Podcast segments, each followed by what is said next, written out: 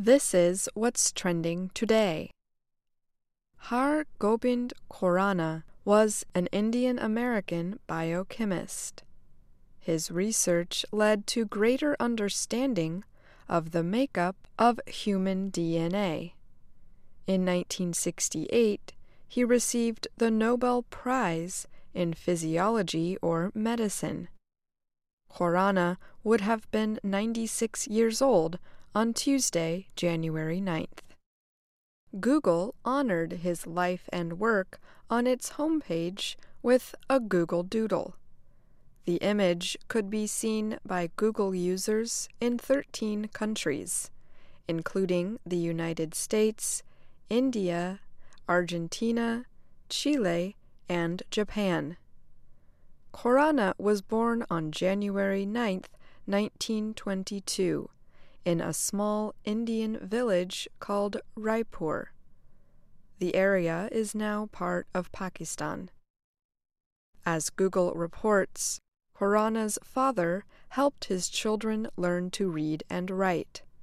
This was not common in poor, rural places like Raipur.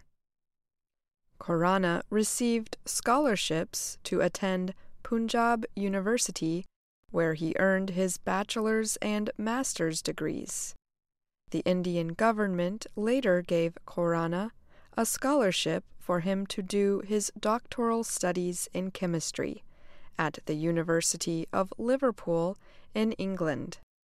Khorana went on to do research at universities around the world, including Canada and the United States.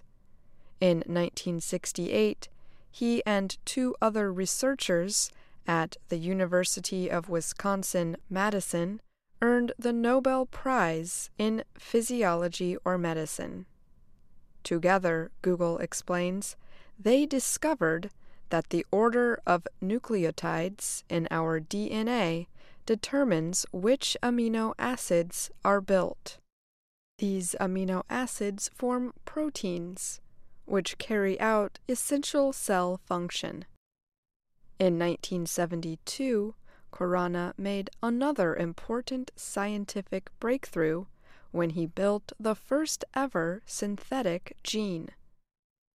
Bangalore based artist and designer Rohan Dahotre created the Google Doodle.